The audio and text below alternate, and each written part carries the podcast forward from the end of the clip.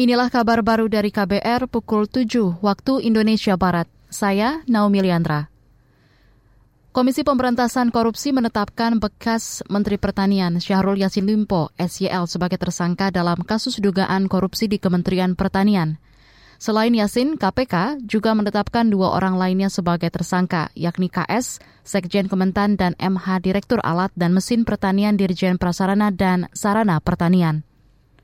Pimpinan KPK Johanis Tanak mengatakan ketiga tersangka diduga melakukan penyalahgunaan kekuasaan dengan memaksa memberikan sesuatu untuk proses lelang jabatan termasuk ikut serta dalam pengadaan barang dan jasa, disertai penerimaan gratifikasi.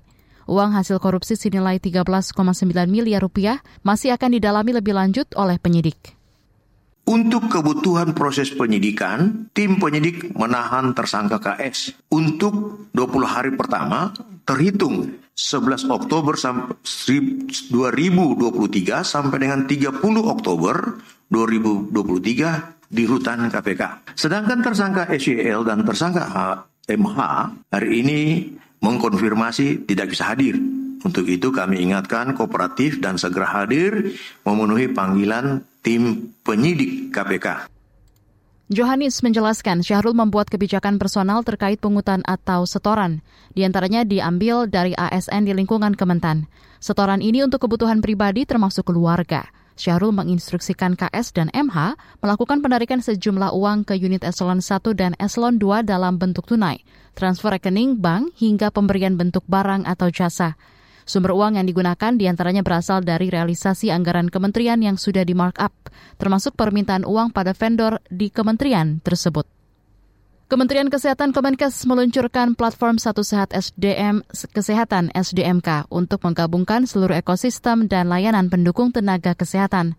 Juru bicara Kemenkes Muhammad Syahril mengatakan platform ini salah satunya adalah mengintegrasikan proses pendaftaran, permohonan dan perpanjangan surat tanda registrasi STR dan perizinan tenaga medis dan tenaga kesehatan. Seperti kita ketahui bahwa saat ini tenaga medis dan tenaga kesehatan harus melalui berbagai entitas ya untuk mendapatkan surat registrasi dan perizinan. Proses ini tidak hanya memperlambat penerbitan STR dan perizinan, tetapi juga meningkatnya biaya dan birokrasi. Syahril menjelaskan Satu Sehat SDMK adalah bagian dari ekosistem Satu Sehat, yakni ekosistem pertukaran data kesehatan. Satu Sehat SDMK dirancang untuk mengintegrasikan dan mengelola data profil tenaga medis, tenaga kesehatan, dan tenaga pendukung kesehatan lainnya di seluruh Indonesia – Selain itu, platform ini juga memfasilitasi pembaruan data pribadi dan keprofesian, serta layanan registrasi dan perizinan. Pada tahap awal, platform ini bisa digunakan untuk perpanjangan STR seumur hidup. Menteri Luar Negeri Retno Marsudi mengatakan evakuasi warga negara Indonesia WNI dari Palestina akan dilakukan ketika situasi di lapangan sudah aman.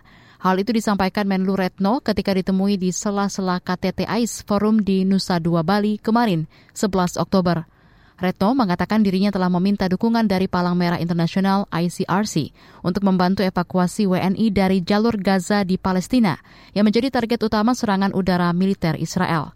Selain dengan ICRC, Menlu Retno juga telah melakukan kontak dengan Brazil selaku Presiden Dewan Keamanan PBB, Organisasi Kerjasama Islam OKI, serta Filipina yang memiliki kedutaan besar di Tel Aviv. Berdasarkan data Kemlu, saat ini tercatat 45 WNI berada di Palestina dengan 10 orang di antaranya ada di jalur Gaza.